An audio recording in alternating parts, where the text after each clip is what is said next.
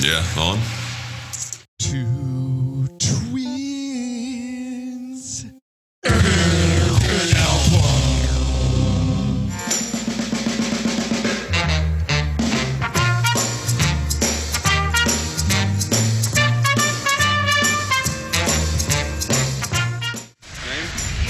Robbie Krieger. Age twenty-two years old. Occupation. Uh, guitar. Name? John Densmore. Age twenty-three. Occupation. Percussionist. Name? Raymond Daniel Manzarek. Age? Born two twelve thirty-nine. Occupation. Musician. Organist. Name? Uh, Jim. Occupation. Jim. He's so mysterious, isn't he? You know, just Jim. No occupation. No anything else. Has a, a band getting off a plane ever been like more famous than that clip right there? Yeah, very iconic scene, and uh, recreated quite nicely with a few liberties as far as accuracy, which which there were quite a few, I'm sure, on the Oliver Stone movie. But welcome to Two Twins in an Album, episode nineteen. I, I, I'm guessing that the members of the, of the Doors were, uh, whatever was going on on that plane, I'm sure was a lot of fun. Yeah, I bet they never had a boring plane ride. Yeah, exactly. Exactly. So the, the the first thing I wanted to ask you is, you know, we, we usually talk about which uh, what album we're going to do, you know, a week or so beforehand. Did you watch the Oliver Stone movie as part of your episode research? I watched a movie, but not that movie. Ah, okay. So, and I love the Oliver Stone Doors film. Yeah, I think it's so memorable. It's got amazing imagery, and I don't, like most works of Oliver Stone, I don't really know how incredibly accurate it is, but it's a very interesting portrayal. What I did watch, and what I've watched frequently, is the Mister Mojo Risen, the documentary about this album. Ah, yeah. Which is a little bit more of a, you know, uh, documentary historical portrayal versus the Stone thing, but they're both oh, great. A little bit more authorized, perhaps, or uh, yeah, taking yeah. a few less liberties. I did. I, I probably hadn't watched the Oliver Stone movie in ten years, at least. And, uh, and I gave it a lap, and, uh, you know, I'll tell you what, there are a lot of interesting um, takeaways and a lot of interesting representations of of Jim and the Doors, but really uh, lots of boobs and lots of butts is there's really a, what's going on. There's a lot of ass. There's man ass. There's woman ass. There's yeah, lots. It's, just, it's boobs and butts everywhere. And um, but you know, and you and I are pretty pretty decent Oliver Stone fans, and obviously J F K is one of our favorite movies. And I think, I think he did some interesting things with Nixon and, you know, some of his other work. I actually think on the Doors movie, yeah, it gets a little trippy and it gets a little out there. I mean, what Oliver Stone films don't, but I think it was a pretty good representation of the drama and turmoil, which probably is difficult to even recreate or represent as far as what the Doors was dealing with, and it's particularly what they were dealing with as they kind of headed down the stretch here for tonight's album. But I think it captures the sort of chaos of the band uh, actually rather nicely. And when you match it up with some of the more, you know, historical accounts and truly, you know, authorized, you know, non-fictional accounts, there's more that's alike than that's different, uh, even from this Hollywood production compared to a lot of the accounts of the way things actually were, and going through an incredible time period of of chaos and of um, disorder as they got to the point where they were starting to wrap up their studio career with obviously tonight's album, L A Woman, being their final. I mean, Stone certainly capitalized on the the chaotic side of the band, and that's obviously there. But there is also this peaceful creative side of this band. If you actually research the band, they went through some tremendously fun phases, you know, where they, everyone was getting along, and, and Jim was a little clearer than maybe usual. But yeah, so the movie taps into more of the, the darker side and some of those things, and it produces tremendous imagery within the movie. Val Kilmer's portrayal of Jim Morrison is scarily oh my accurate. God, unbelievable. Yeah. Remember, you know, the scene where he's replicating that famous photo shoot where yeah. he's shirtless. I think it ended up being the front cover of the Best of the Doors set. Uh, it's a very famous photo shoot. And like Val Kilmer looks so much like Jim Morrison. It's, it's unbelievable. And you can see that he really tapped into the character in a very real way. Well, it was fun to watch again, but, but here's the thing, Nubs. Here's the thing, buddy. We're not here to review the film. We are not Siskel and Ebert. We are Nubs and Toph, which means we are here tonight to review and discuss The Doors' finale album, L A Woman. And I'm really looking forward to it. I think it's going to be a fun band to talk about. I know that we've got some wonder stories, I believe, to offer. But first and foremost, let's go around and around.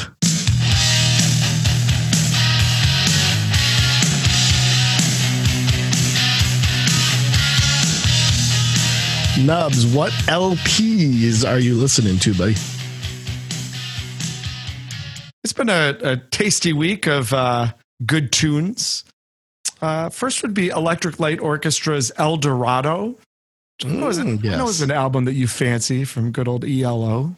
You know, I, I was uh, making a list of kind of future episode possibilities, and I won't confirm or deny the possibility that the record you just mentioned may have at least ended up on that list. Not a confirmation nor a denial. E L O is a, a very fascinating band. A lot of good, a lot of eh. But El Dorado creatively is one of those high points for E L O. So always enjoy revisiting that from time to time. One of Phil Collins' more recent studio works is a, a piece called Going Back, which is where he recorded this endless amount of Motown songs. So it's a covers album. And Phil recorded this all on his own. I think he plays every instrument on it. And I scored a copy of it where it comes in the format of fifteen seven-inch vinyls. So it takes all of the songs that he recorded and puts them on individual seven inches, which is kind of a cool format. And then lastly would be uh, the an album called The Myths and Legends of King Arthur and the Knights of the Round Table. And just hearing that should bring up visions of progressive rock, and it should bring up visions of Rick Wakeman, the keyboardist from Yes, who recorded that as a solo album. And it's basically Rick Wakeman just showing off for like, you know, an hour on keyboards with, you know, a whole kind of orchestra with him and the whole completely blown out, ridiculous production, but still a, a fun album to get into, as most of Wakeman's early solo albums were. So that's what's been round and round for me, T. What is round and round for you? Three things. The first is um, this is a group from the, I suppose they're from the eighties and early nineties, uh, and have even put out some new music of late after some long breaks and some work with some other side projects. But this is Front two forty-two, the heavy industrial, um, they called it electronic body music, which was this genre of aggressive, industrial, techno dance music, which which is really interesting and was a little bit of an offshoot to to to what would eventually become industrial metal, but kind of very aggressive and hard-hitting and good stuff. This band is from Belgium, and this is their album Front by Front, which had probably one of their most well-known songs on it called Headhunter, which was a hit in the clubs and uh, and sort of introduced a lot of this more aggressive style to a lot of the uh, the club goers in the U K at the time. So Front two forty-two, an interesting, I believe they were a duo, maybe three guys. I have to admit, I've never heard of electronic body music. I've heard of E D M, electronic dance music, but that's not Front two forty-two. I always thought they were just industrial. That's kind of what I always categorized them as. They pretty much are, but there is definitely, they, they were trying to get songs into the clubs, and, and E B M, apparently, it was even, you know, it was even abbreviated, was also sort of called industrial dance music in Germany and in Belgium and in the U K and some of these other areas. Maybe one night you and Seems I can, like, uh, you know, go out and do some dancing. Oh, God. Yeah. I mean, you, I mean, we're, we're great at dance. You know, I know we're, we're very busy dancers. Yeah. I mean, I know it's something that we both are really, really talented at, but anyway, interesting band, uh, interesting, you know, group, interesting sound. The second is, um, one of my favorite projects, uh, Self, which was uh, a guy named uh, Matt Mahaffey. I'm not sure if he's still doing it. Basically, this is basically a solo project, but he also does a lot of producing and a lot of songwriting and that sort of thing. But it's an interesting catalog all through the nineties and early two thousands um, that Matt has put together. And this was an album that was supposed to come out in the early two thousands and then got delayed forever. And then finally just got reissued like a couple of years ago, or I guess it's, I should say issued a couple of years ago, called uh, Ornament and Crime. It's really good. You know, I, I think Self's work is very interesting. It, it covers a lot of different spectrums and genres and sounds, and uh, Ornament and Crime is worth checking out. And then the third is um, a favorite band, Widespread Panic, and their album Every Day, which is certainly one of their best studio albums. I mean, a lot of fan favorites on here with Please and Hatfield and Diner and Pilgrims, you know. You had me at Pilgrims too.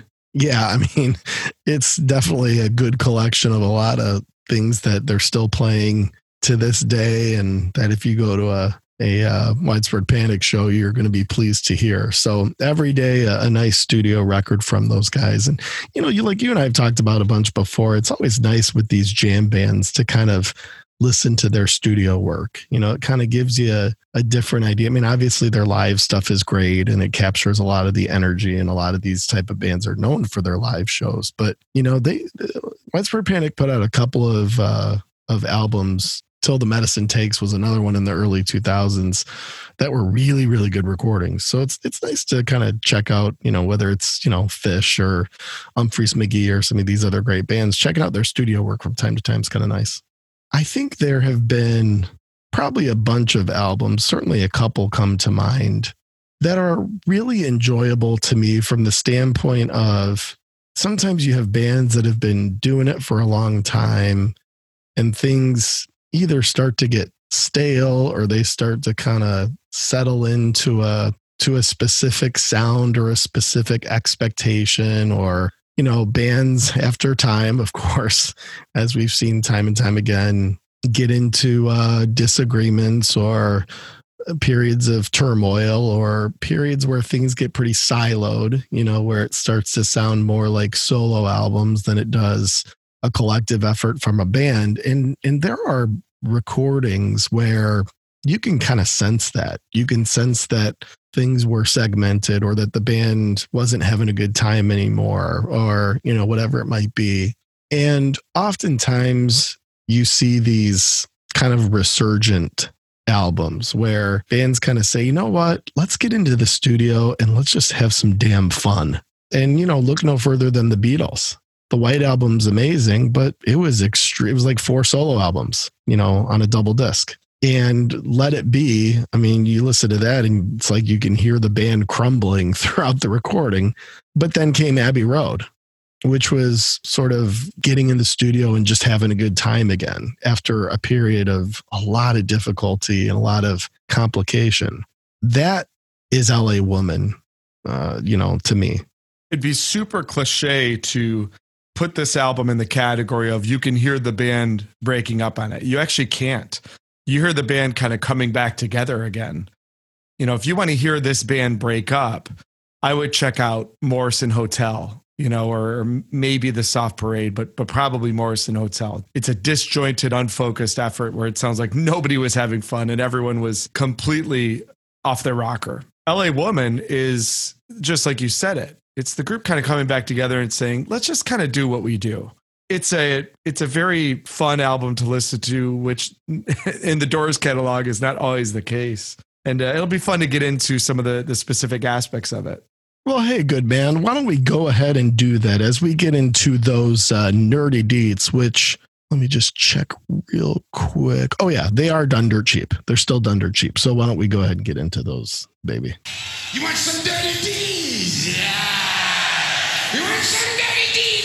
L A Woman was released on April nineteenth, nineteen seventy-one. It was recorded at the Doors' home studio. I believe they called it the Workshop. Fittingly, in Los Angeles. I mean, how are you going to record L A Woman in a different city? That would just be ridiculous. It would have been very ironic if this was recorded in, you know, New Hampshire. Minneapolis, yeah, exactly. yeah, yeah, yeah. Certainly one of the defining points of L A Woman is it was the band's sixth studio album and the first without Paul A. Rothschild as the producer.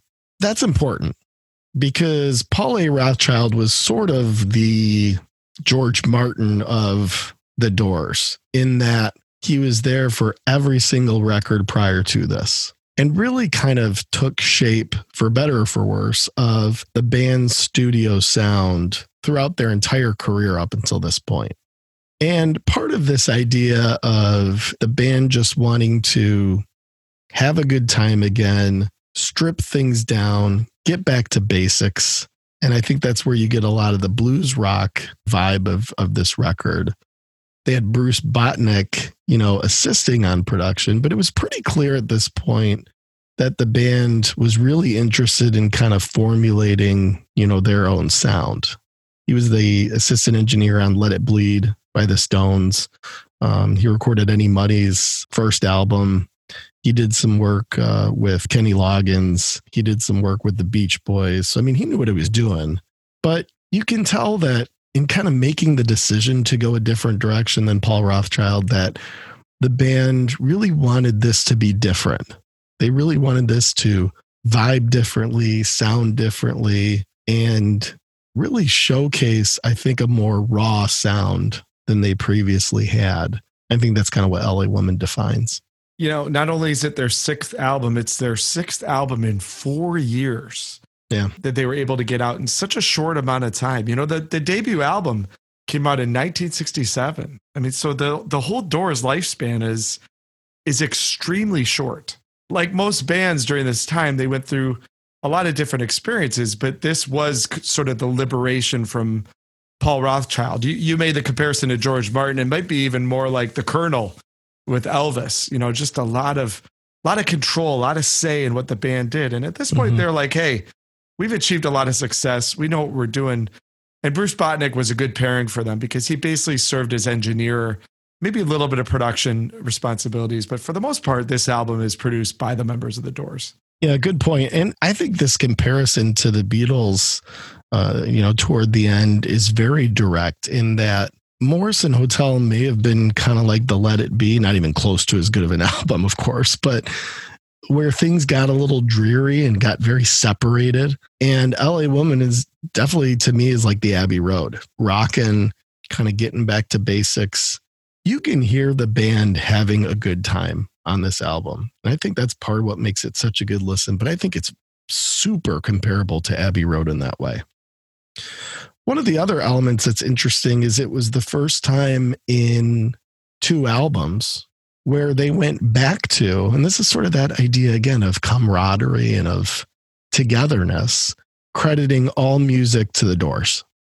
Because on Morrison Hotel, many of those songs were written by Jim with some contributions from the others. And on the Soft Parade, you had Krieger writing a lot of material and in a couple of really, really well-known songs, um, all by himself.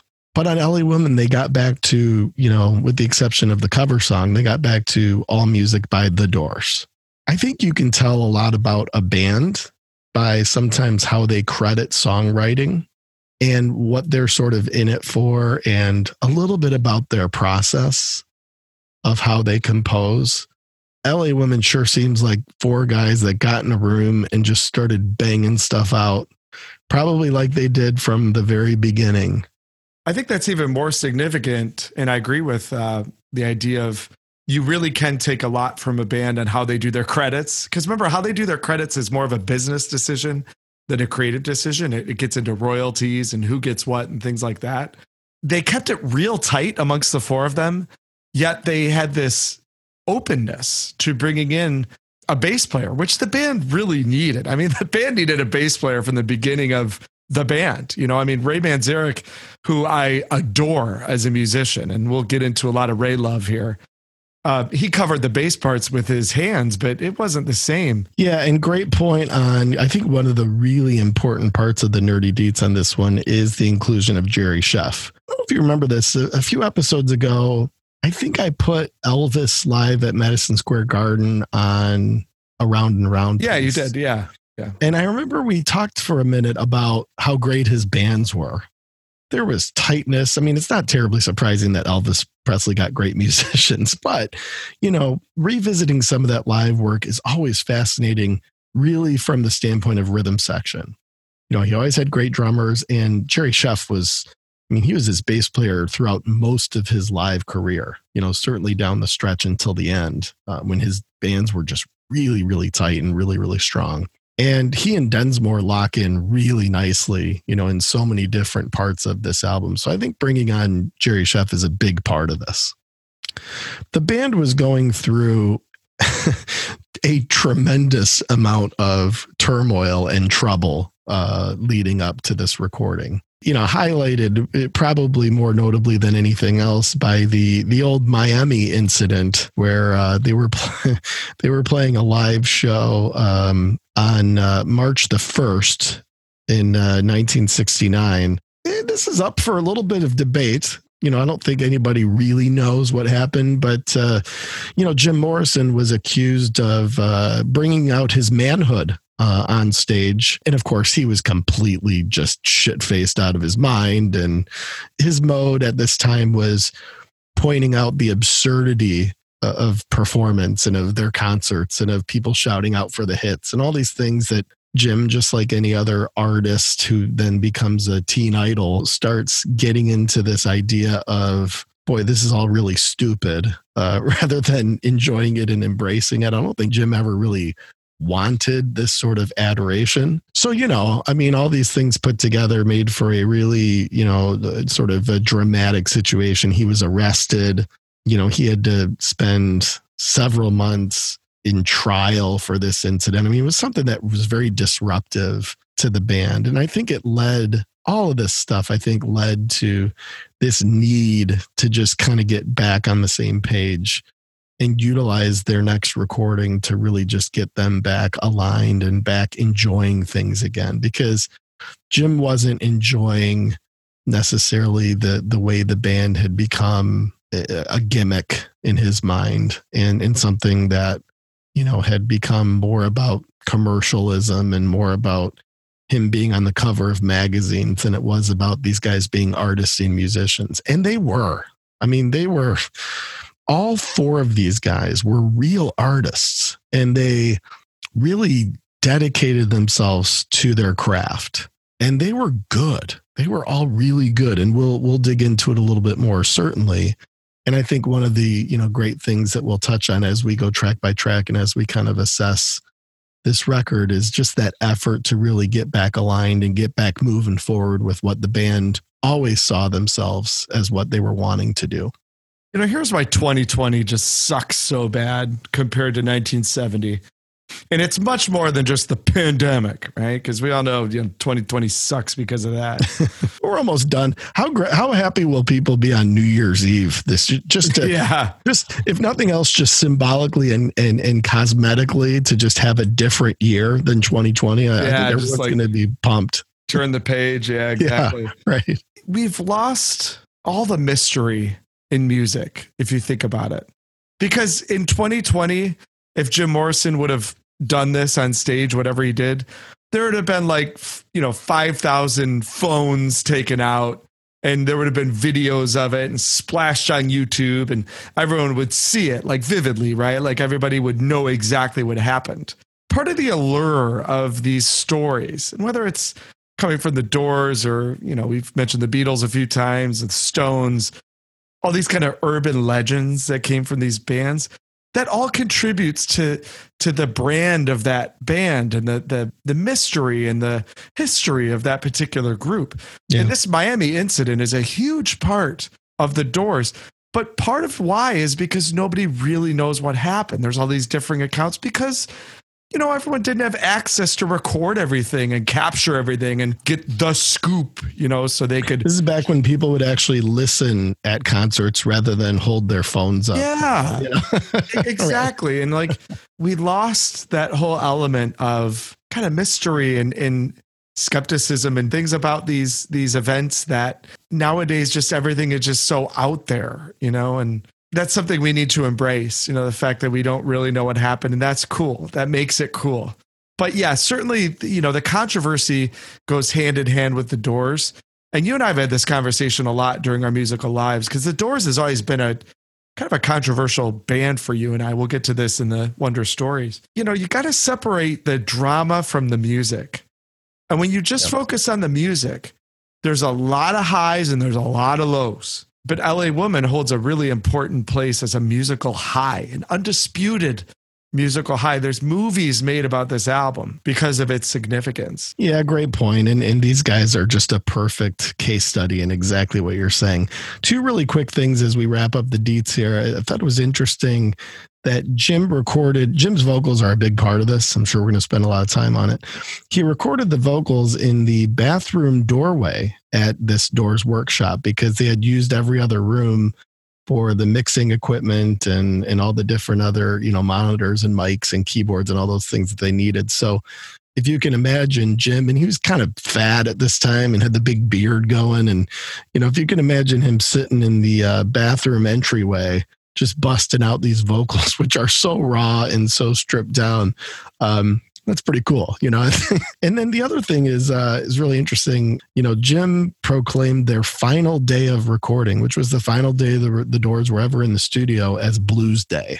And uh, there were three songs that were recorded uh, in that session, including the final song of, of that session, which was the title track. Again, that that's just a sign that they were having a good time in the studio. You know, they just, they, you know, Jim loved the blues. Jim loved Elvis and bringing in Jerry Sheff. And there were just so many things about the process of this album that when you, to your point, when you study the band musically, there are just a lot of very cool things that went into this from a process standpoint. I sure think that it led to something that is a really, really intriguing listen. Why don't we uh, get to the old Wonder Stories here? I know this is going to be a lot of fun, so here we go.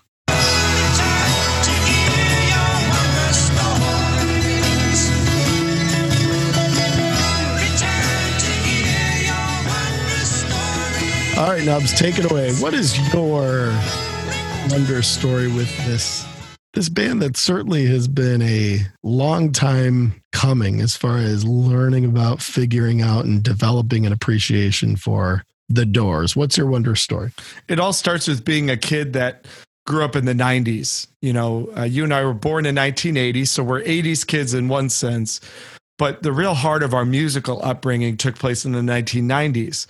There was a strong, strong connection between the nineties and the Doors. And I think it comes from a lot of different areas. You know, the, the Oliver Stone film, if you can believe it, was made in nineteen ninety-one. And the reason I say that is that the, the movie's almost thirty years old, which I can't believe, you know. And that kicked off this kind of Doors resurgence. And I think it was the Nirvana grunge thing, the connections between Kurt Cobain as a, a figure and Jim Morrison as a figure, that did lend this real strong connection. So there was a there was a good nostalgia period for the Doors in the nineties where they had this resurgence, and classic rock radio certainly helped. And when you're eleven years old, twelve years old, and you're growing up in nineteen ninety-two, that first Doors album sounds really, really good. You know, it's rebellious. Yeah. It's challenging. It's also very melodic and, and just kind of fun. Until you get to the end. That's, yeah, that's yeah, not as fun, but it's not as fun, but, but, but, you know, and, and, and I was just going to say, cause you make a good point about the end, that first Doors album has something for everybody. Oh yeah. You know, if you kind of like light poppy stuff, it's got Light My Fire. If you like things that are challenging and brave and determined, you know, it's got Break On Through the, to the Other Side. And if you're, you know, into things that are trippy and mystic and, and take you to a place that you've never been, The End certainly achieves that, you know, and there's other great album tracks on it too. So that first Doors album is something that, you know, when you're growing up is, is, is going to resonate. I'm not sure it will for, you know, the, the now generation. I'm not sure if it'll have that connection, but it certainly did for us in the nineties. And then the band became very controversial for me. You know, some things from the Doors I, I really, really enjoy and like and and have lasted. And then there's some aspects of the Doors that I can't stand. One of them is just the idea of Jim Morrison as the poet, you know, because I'm not that interested in what he has to say about the world. I'm really not. I'm very interested in his ability to front this band and, and certainly on L A Woman to be a, an exceptional vocalist, because what really comes through on this album is just Jim Morrison, the vocalist. But all this business about him, you know, being such an important, you know, commentator, I'm I'm really not into. But if you just look at the Doors as a band, there there's some quality stuff. I've gotten more into the Soft Parade. Uh, Waiting for the Sun is a, a great follow-up to the debut.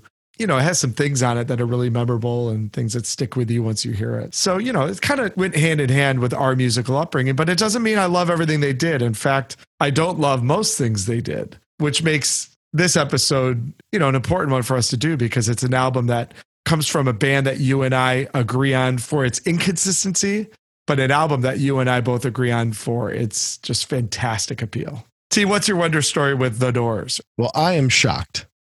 I am absolutely shocked by your wonder story. I, you know, I usually can kind of predict at least a few key topics that you're going to cover. And maybe you're going to claim that you did this intentionally, but I can't believe you gave your wonder story and didn't mention Père Lachaise Cemetery in Paris, France.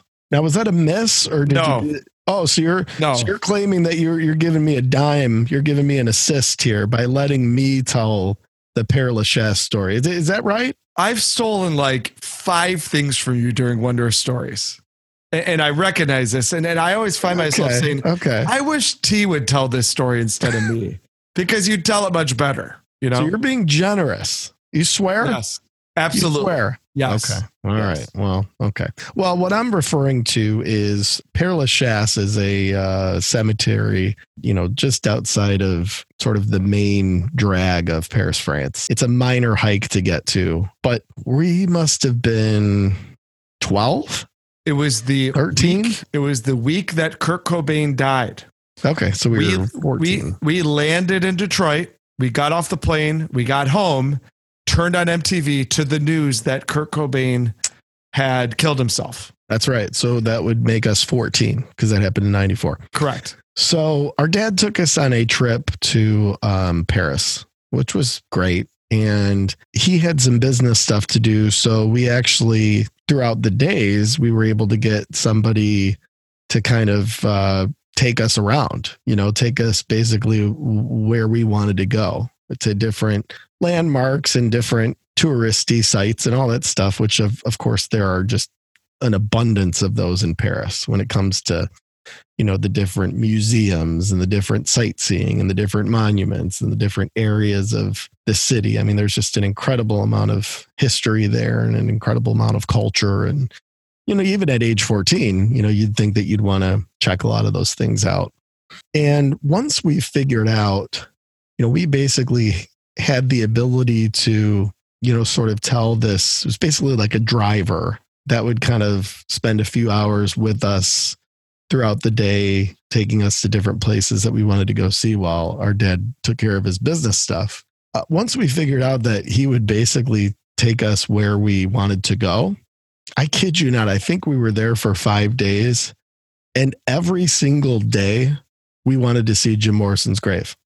And we saw it the first day, and then we wanted to see it again the second day, and then we wanted to see it again the third day, and we went every single day. It was basically a joke by the end of the trip that, you know, this guy that was kind of helping us out was like, yeah, they they wanted to go to the cemetery again, you know. And there were two things. It was that, and it was the Virgin Megastore on the Champs-Elysees. Yep. It was, if anyone remembers, the Virgin Megastore was like the ultimate record store. Oh, it was heaven for us at that time. And I, I swear, T, we we spent ninety percent of the trip at Jim Morrison's grave. Yeah. And in the Virgin Megastore. Yeah. Yeah. I think the rest of the time we were sleeping. I mean, it was, you know, there's the Louvre and there's, you know, uh, it was all we wanted to do. It was, I mean, I, I think we went and saw the Mona Lisa and we were pissed off the whole time because we'd rather be at the gravesite or at the Virgin Megastore. That's right. That's right. Exactly. Um, you know, we, we were just annoyed that we, you know, we're wasting time seeing this, probably the most famous piece of art in human history, because we wanted to go look at C Ds. You know, that was definitely part of the wondrous story for us. And, and you know, what was interesting is we weren't huge Doors fans. You know, we weren't Jim Morrison, you know, idol worshipers.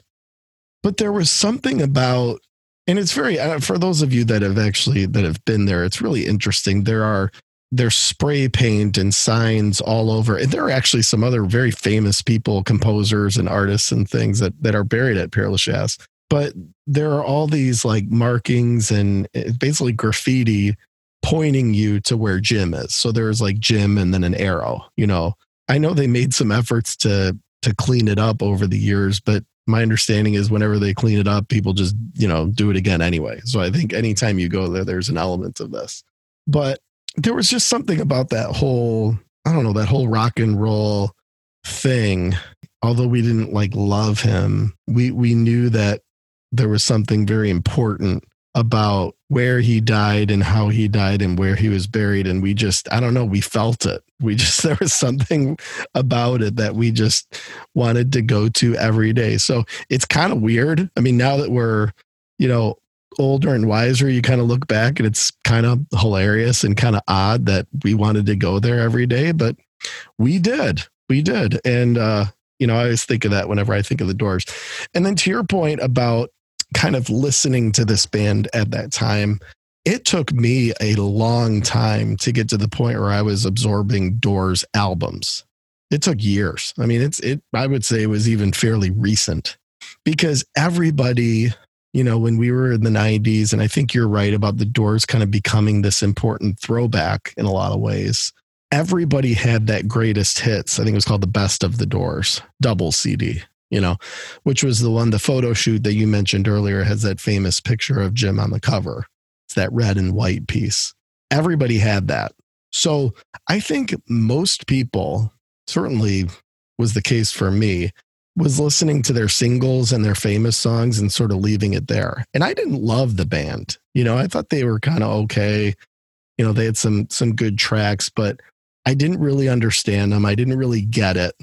Even after the movie and even after all those things that bring some of that to context, I didn't really get or understand or take the time to understand the band musically until fairly recently. And I got to tell you, I really love this band. I mean, when, when you dig in to your point about the debut album and you see kind of how they evolved over time and some of the different sounds that they were able to uh, accomplish, and this fusion of a lot of jazz and a lot of blues and a lot of heavy rock and roll, you know, they were able, they were a very, very unique band. There's been nothing like the Doors since musically.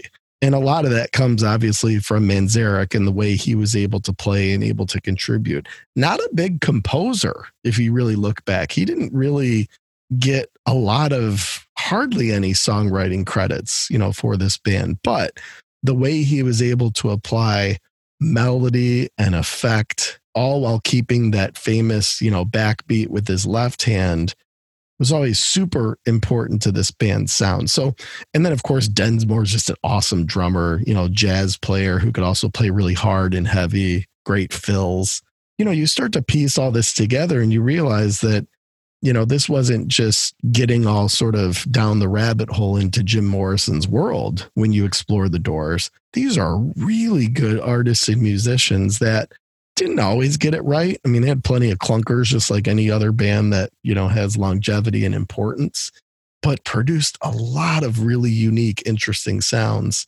And it's a fun band. If you're, if you put Jim's drama aside and you just approach these guys musically and you want to revisit and study their work and their approach over time, it's a very, very fun band to revisit. All right. Well, why don't we get into it here and uh, let's get into the track by track of L A Woman by the Doors. Let's get into it as we drop the needle here.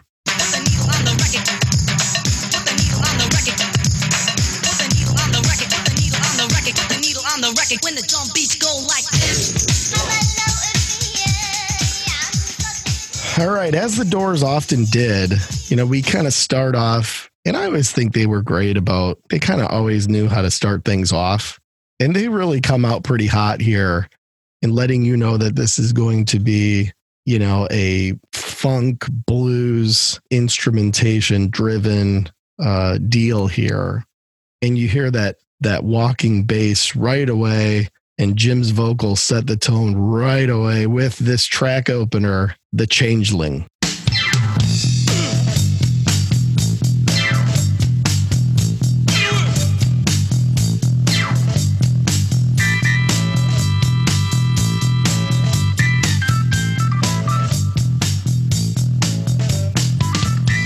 Just kind of coming at you here uh, with, you know, just a great organ part. You know, Jerry's crushing it on the bass. And, uh, you know, we didn't get into Jim's main vocal line there, but we certainly get a little, little Jim there right from the onset. Oh, are you kidding? It's one of the great vocal entrances I've ever heard. I mean, let's, let's just give me, give me a little bit of The Changeling here. Let me just, let's see if I can kind of replicate this. What do we got here? Oh, you're going to do, you're going to do Jim. Yeah, yeah, yeah, yeah, yeah. Let's just check out this vocal entrance. What do you got? So let me see here. You want, you want a little, a little Changeling background. All right, let's get yeah, it. Yeah, yeah. It's just, you know. All right, here you go. Okay, here we go. Ooh.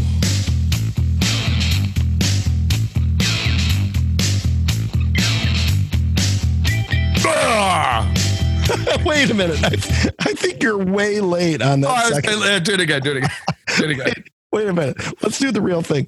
I think he he goes. Yeah, you're right. Because Ray's keyboard comes in. Yeah, you're, you're right. It was way late. Way late. There's the. There's the. Second. Yeah. Okay. All right. Let's run it back. You want to give it another go? Yeah, so. Absolutely. Yeah. I mean, what the hell are you waiting for? Let's go, Jim. You know. Exactly. Yeah. Ooh.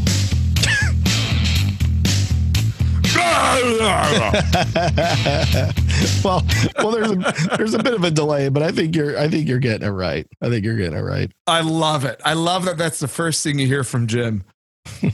what do you What do you think of this opener, Nub? Oh, I I, I I'm in love with The Changeling. It, this is this is where I'm kind of all in on L A Woman. Yeah, I, I do love that.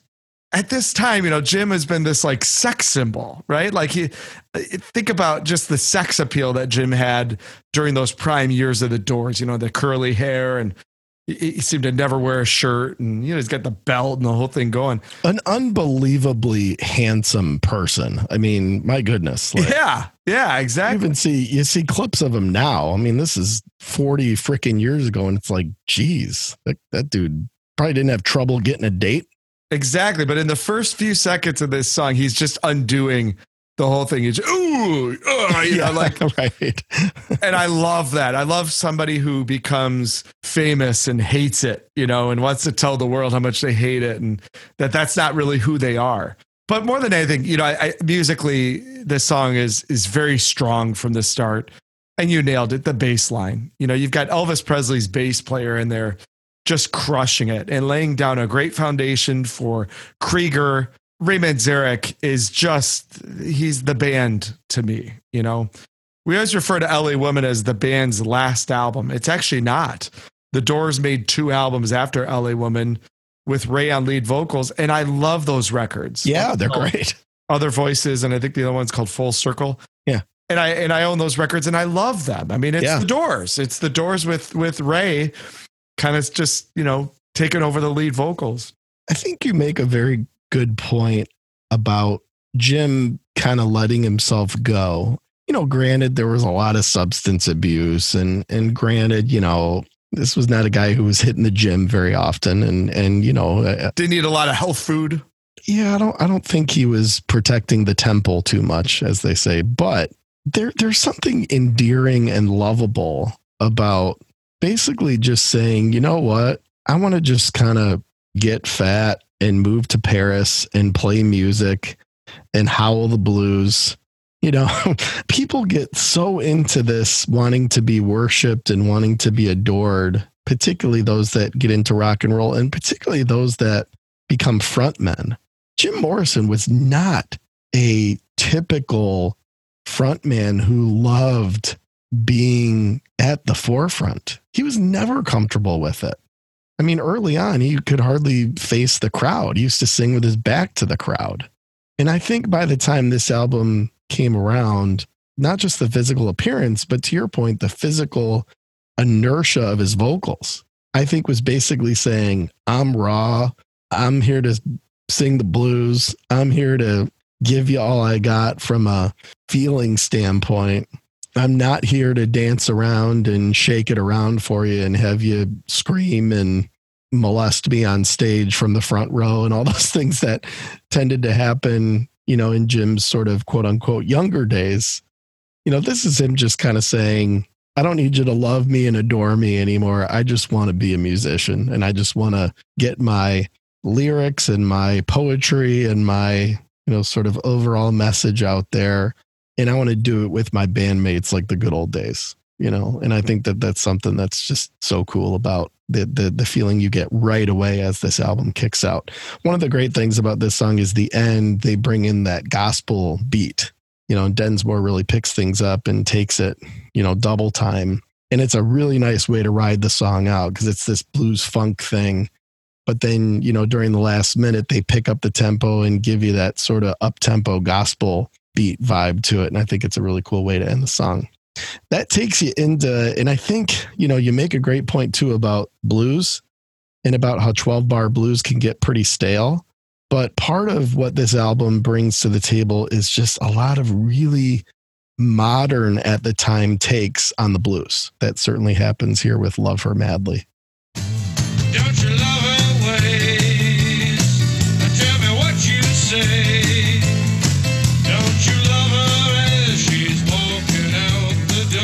Oh, really, I just really feel kind of a very modern, up-tempo kind of take on, on a blues song and a blues progression here. What do you think of it? It's always been one of my least favorite of the commercial songs by the band. I think it lacks feel. I do like the little George Harrison guitar work that Robbie Krieger's doing, especially in that post-chorus bit. I think yep. it's really clever. Yep. And, and Krieger is a very clever guitarist. But uh, yeah, th- th- I like its spot on the album. And I, I like it as an album track. I don't like it as a hit. I was always more of a, I, I compare this song to Touch Me a little bit. I'm more of a Touch Me fan, I would say, than Love Her Madly. So I, I, you know, as a hit, I put this definitely near the bottom of the band's catalog, but I do like its place in the album. I like the way it builds off of The Changeling. What do you what do you think of it? I think it's pretty good. Robbie Krieger, you know, contributed kind of most of the composition of this. So to your point, and there are some cool kind of picking guitar parts there, especially toward the end. Robbie Krieger also, he was the primary writer of the song you mentioned, Touch Me. And, you know, now that you mentioned that one, I mean, I think, you know, we already went to the we already went to the well once on um, Doing Our Best Jim, but uh it's actually one of my favorite parts in the movie when when they're recording Touch Me in the studio and Jim's just completely just, yeah. just wasted and he's like he's slurring. And I, I, I always think that that part's so funny because it's kind of a goofy song, but uh, a karaoke favorite of mine. I will tell you that I've done Touch Me uh, many times at the karaoke stage. Well, I was just thinking, uh, you, you know, how do you feel about giving it a go?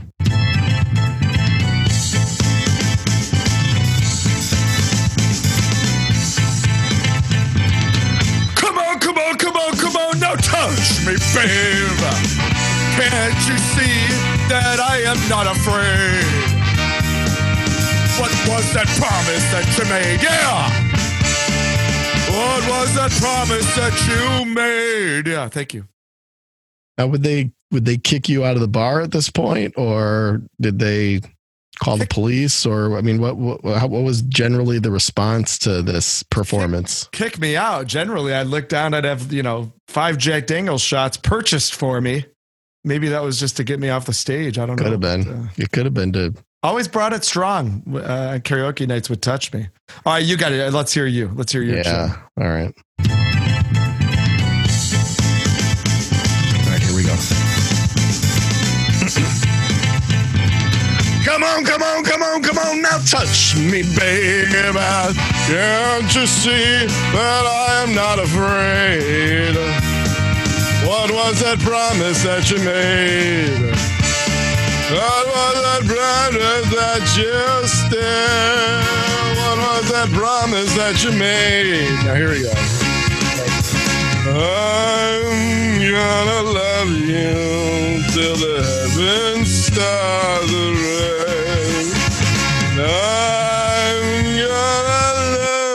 rain. I'm gonna love you. Yeah, you kind of nailed the croon. You you nailed the the Jim. The Jim croon there. That was, that was pretty good. That felt good. I mean, listen, it should have. It should have felt good. I mean, I you know, I feel a little less stressed right now. I feel like I kind of released some demons there, some energy. Yeah, yeah. Well, you know, just like what we just displayed, um, Jim had the ability to just kind of take control of a track. And uh, I think he did so on here on track three. With Been Down So Long. Well, I've been down so goddamn long that it looks like up to me.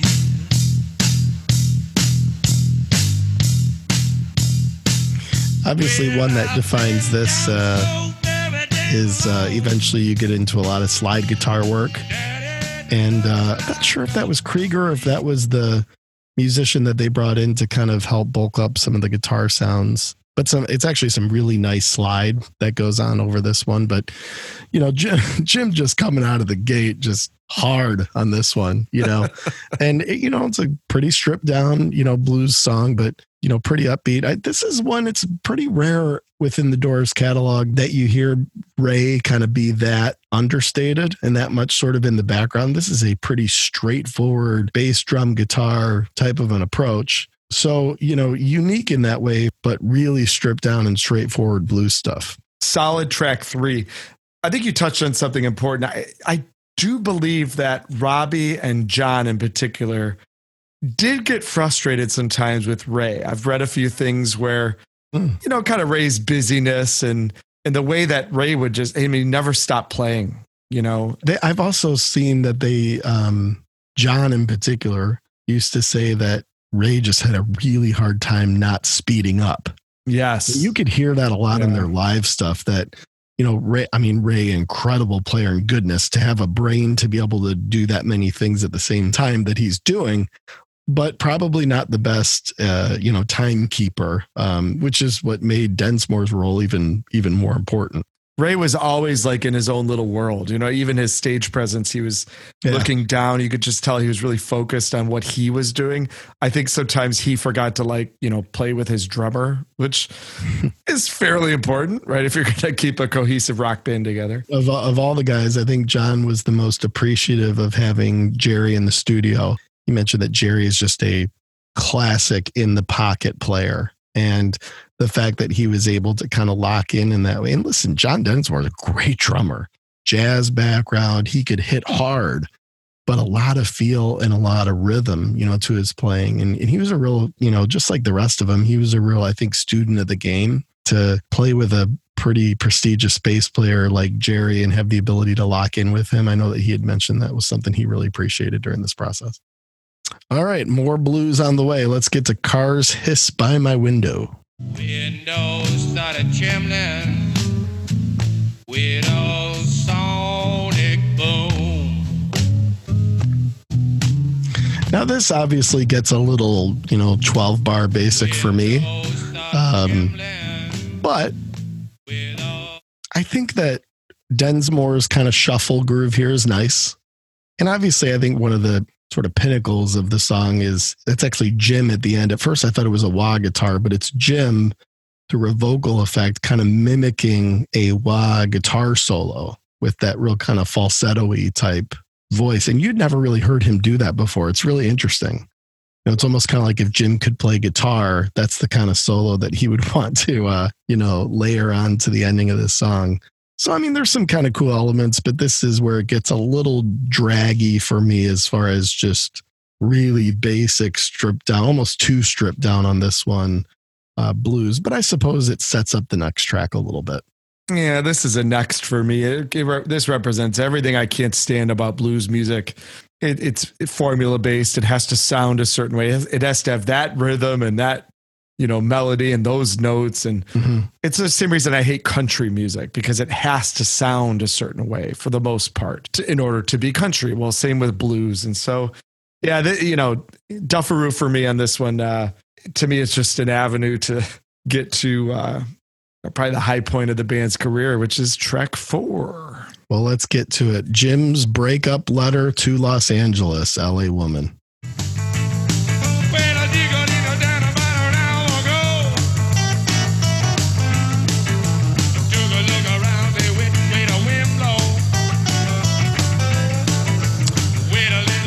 Well, this is a really uh,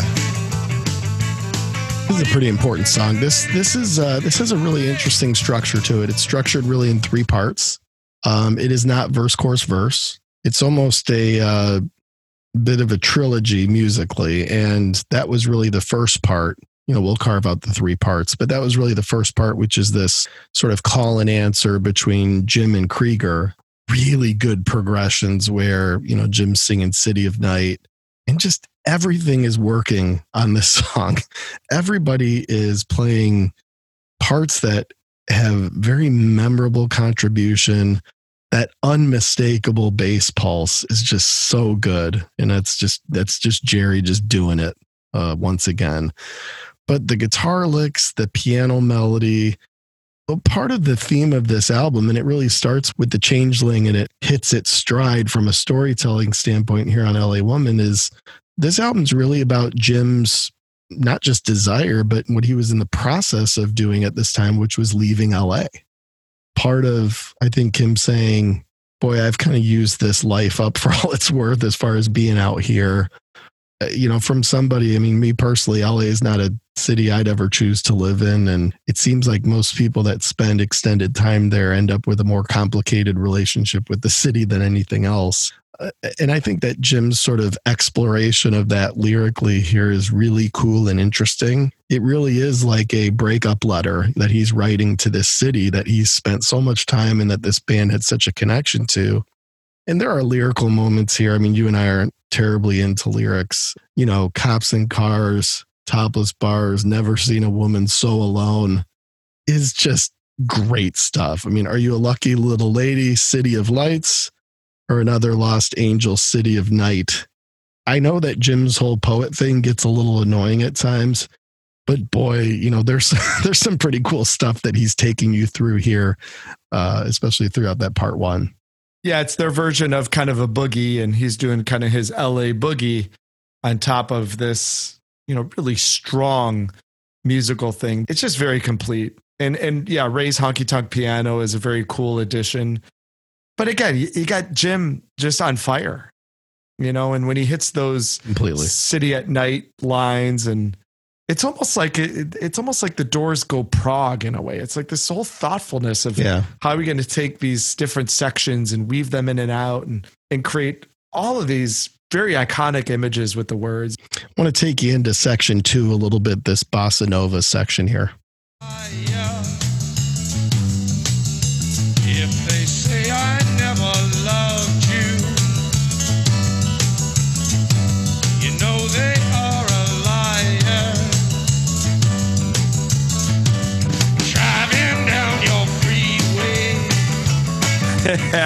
And I love it on your freeway.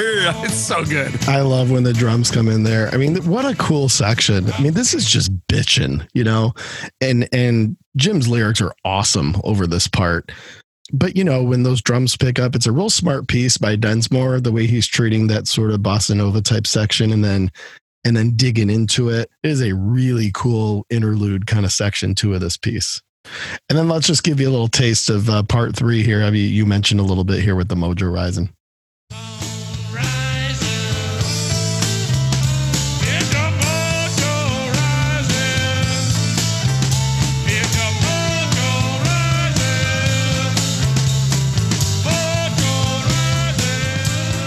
Just classic, you know, just classic. And it, it takes you sort of back into part one, you know, to wrap things up. But yeah, it really is kind of an opus. I think it's a, you know, a multifaceted three-part song that avoids, you know, basic song structure and just really takes you on a ride. I mean, L A Woman, just freaking classic.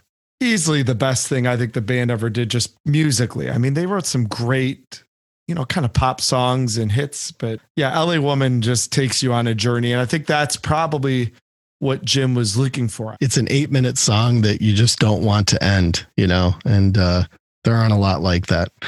So once that wraps up, you get into side two here and you kick that off with the very interesting L'America.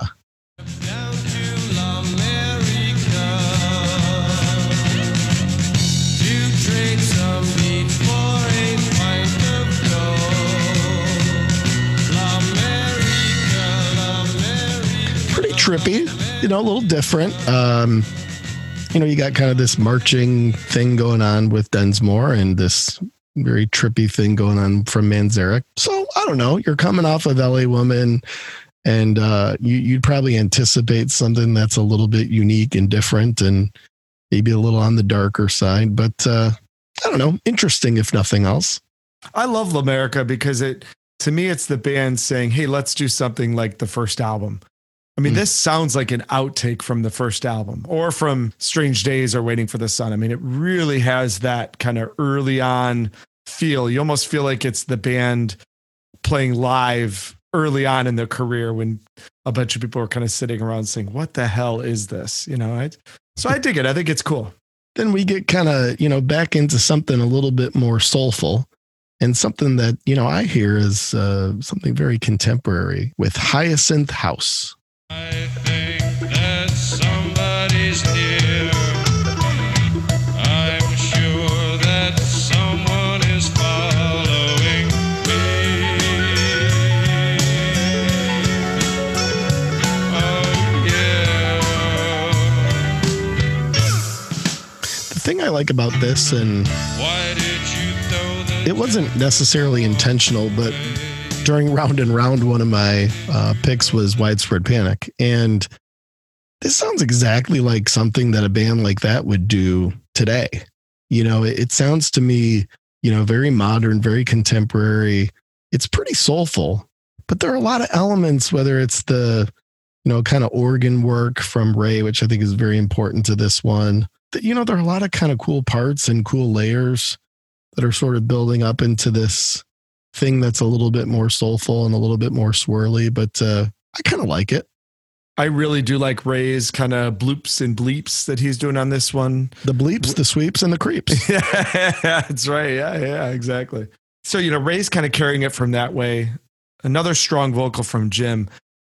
I, to me, the whole song builds towards a great climax, which is that I need a brand new friend ending. And, you know, you, you do hear some desperation from Jim here. I mean, while things are happy and while things are clearly going well with the band as they engage in this creative process, you do every once in a while just need kind of that yearning, desperate Jim. And that I need a brand new friend, the end uh, bit in the outro, I think is very, very strong. It's a very acclaimed song. Uh, one that was, for an album track, quite studied by a lot of music critics and, and a lot of kind of s- those that, you know, took a more studious approach to the Doors.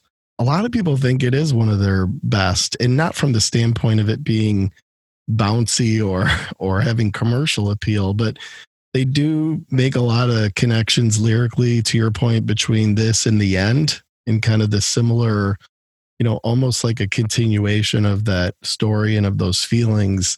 A lot of the the lyrical approach from Jim is has to do, which is well documented in this Oliver Stone movie, as well as in a lot of other accounts of the band, of Jim's very unique, tumultuous at times relationship with Pam. And uh, a lot of the lyrical content of this one, you know, apparently refers to this. But a song that I think still fits very nicely, certainly going in a pretty dark direction lyrically, but, you know, with this musical style that I think holds up, you know, rather nicely. The other thing I think is cool that that does lend to the uh, kind of mystery of the album is the band's last with Jim. Ray based some of the music on a composition from Chopin.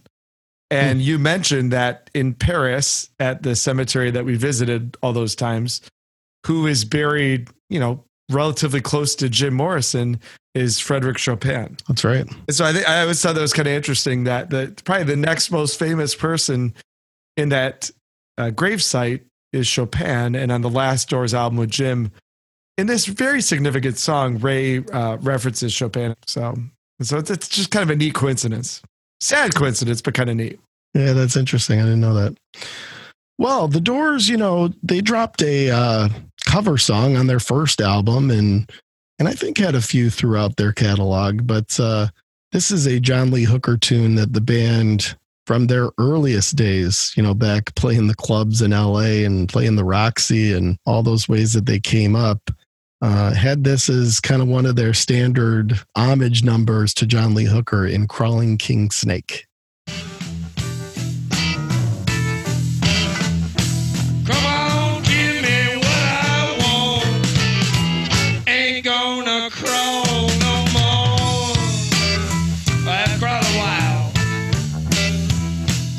A nice modern take here, and this is where you start to hear um and you get it a little bit on the next track, but they started to put this reverby type Elvis effect on Jim's vocals, and I think that's kind of part of what is a nice modern take on this John Lee Hooker tune.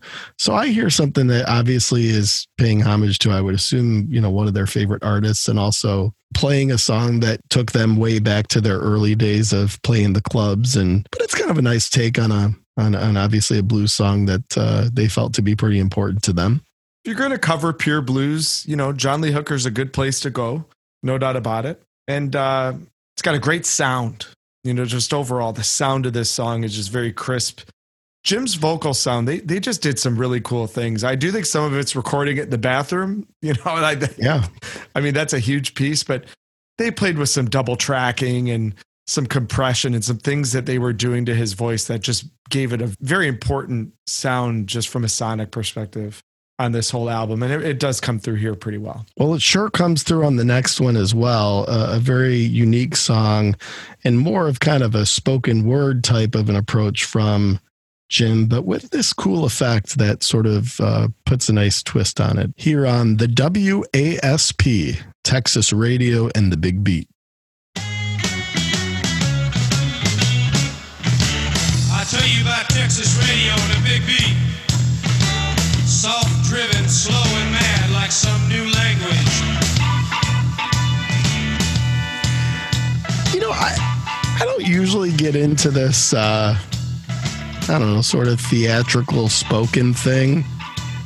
But I think Jim pulls it off pretty nicely. Oh, yeah. I, yeah, I when Jim cool, does it, it's cool. Yeah, yeah I, I think it's a cool track. And again, they're putting great effect on his voice. You know, so while he's not singing in the traditional form, there is still a vocal element to this, you know, story being told.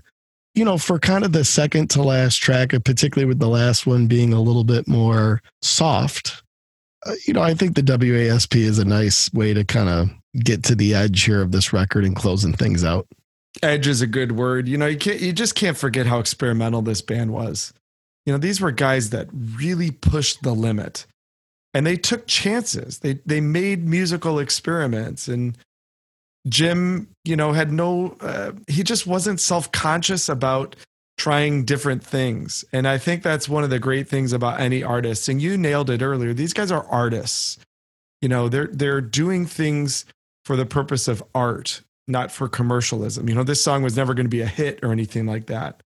But it it's got a nice kind of story to it. It pays an interesting tribute to, you know, this this kind of Texas radio thing. I I, I think it's a reference to the way that in Texas you could pick up radio stations from Mexico. It was kind of like a, a bootleg radio sort of deal, I think is, I think is the reference. But yeah, you know, there, not a lot of people could get away with a spoken word thing.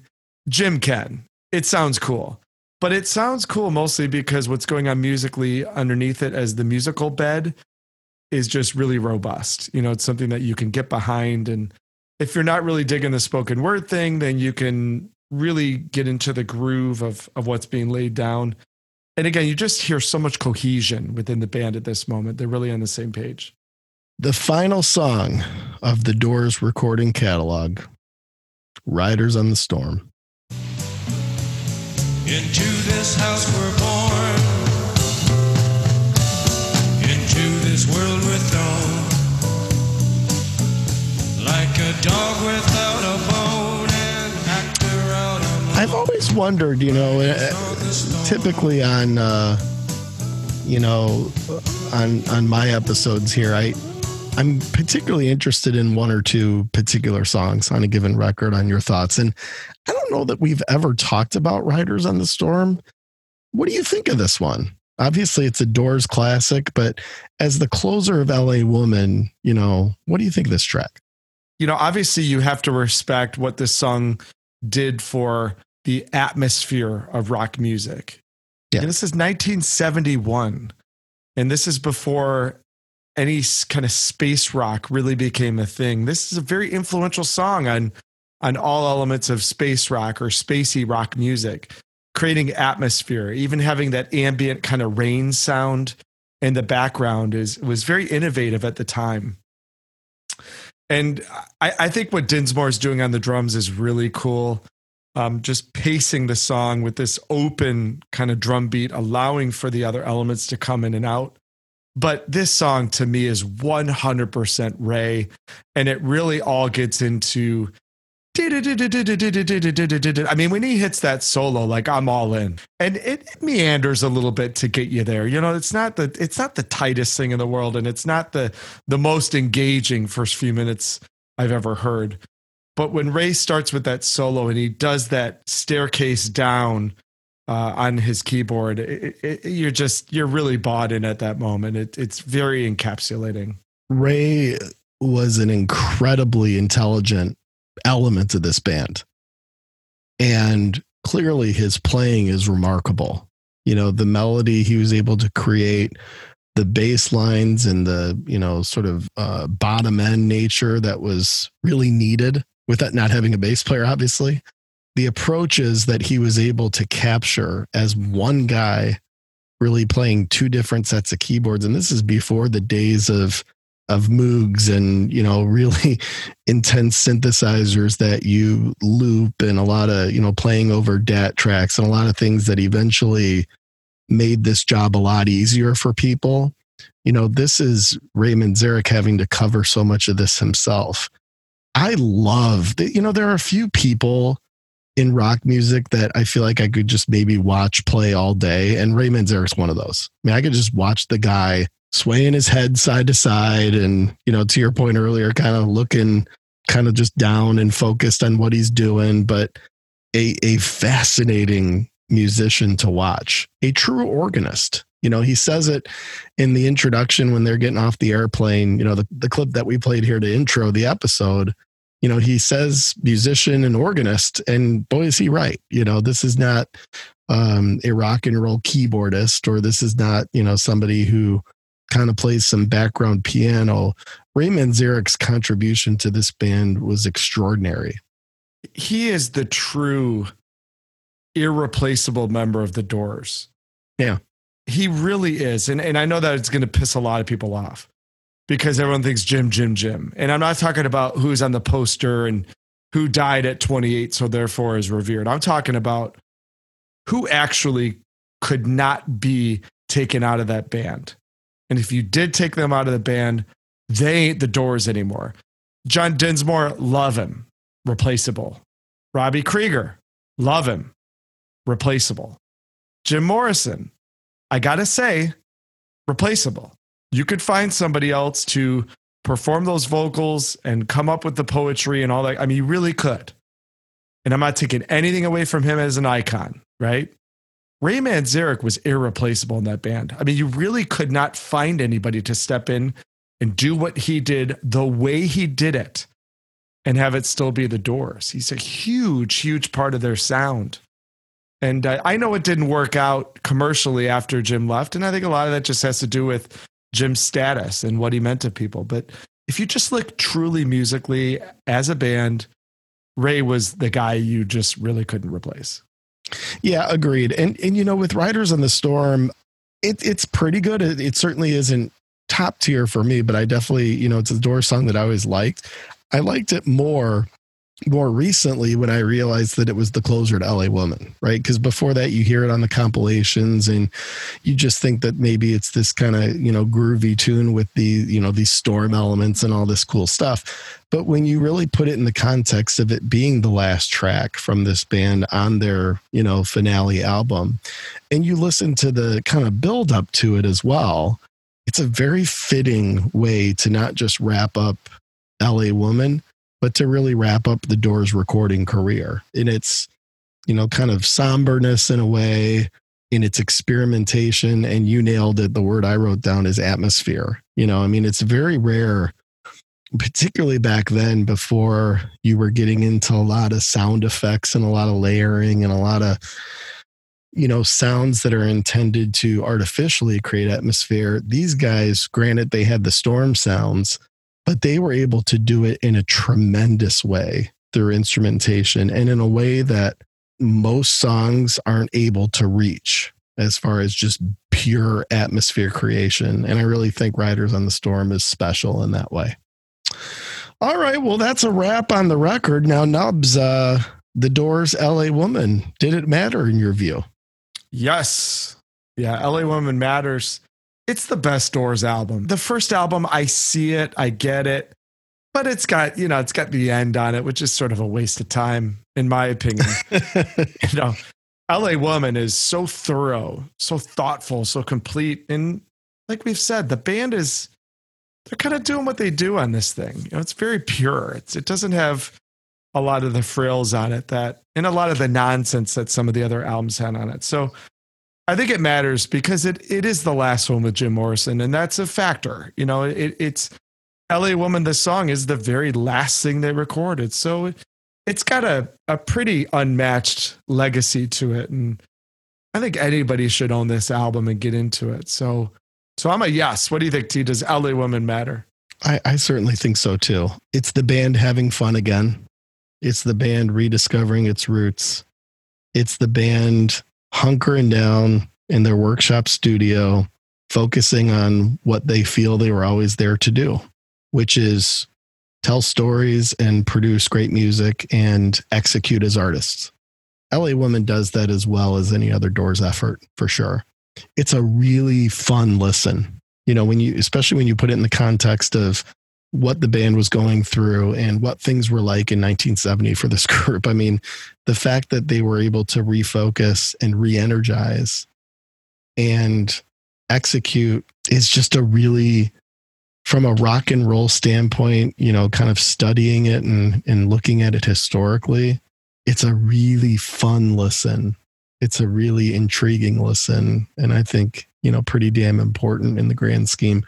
The more you study and dig into the Doors from a musical perspective, the more you like them, you know, and certainly as we hit on in the Wondrous Stories, the more I've dug into this band really in the last ten years, you know, it, it really didn't start until fairly recent, bit of a late bloomer here on these guys. The more you really understand what they were going for, the more you understand their just tremendous talent as artists. And when you listen to L A Woman, the more you understand kind of where things were at there at the end. And I really like having the band revisit its roots and have a good time again. And I think that's the beauty of L A Woman. So with that, Nubs, are you putting this one on the turntable? Are you putting it in the collection? Is it collecting dust or... Oh, no. Oh, no. Is it going in the old for sale bin? What do you got, buddy? In the collection for me, strong in the collection. It's not a feel-good album in the sense that I'm taking it out constantly to listen to it, top to bottom. And it's a little seasonal. You know, there, there's kind of a time and place for it. But when the time is right, you know, love listening to it. So it's firmly in the collection. Certainly not collecting dust, but not quite on the turntable for me. It just doesn't get that kind of consistency of top to bottom listen. A couple things on there you pass up. You know, the blues track in the first half is is very throwaway for me. But, uh, but you know, this is an album that should be in the collection for everybody. I don't want to tell people what to do or anything. Well, I mean, but, you know, buy this album. God's sakes, you know.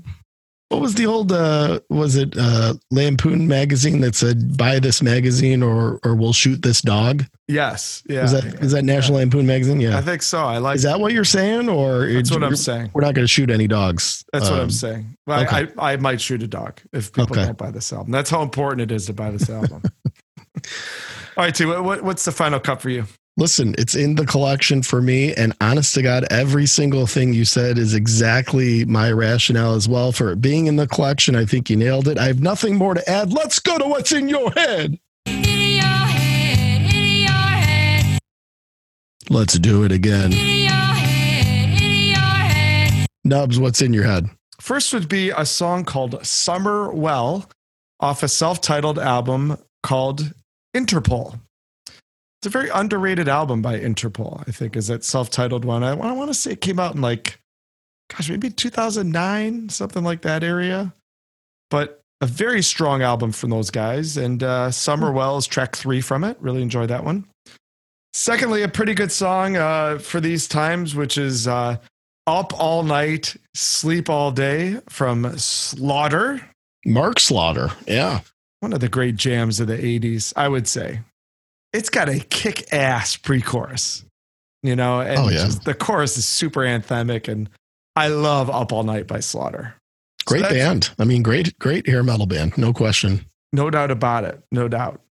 And lastly, maybe a little foreshadow here, a little foreshadowing. It would be No Easy Way Out by uh, Ozzy Osbourne off the album Down to Earth. Hmm. All right. Foreshadow. Feather tickle. See, what is in your head?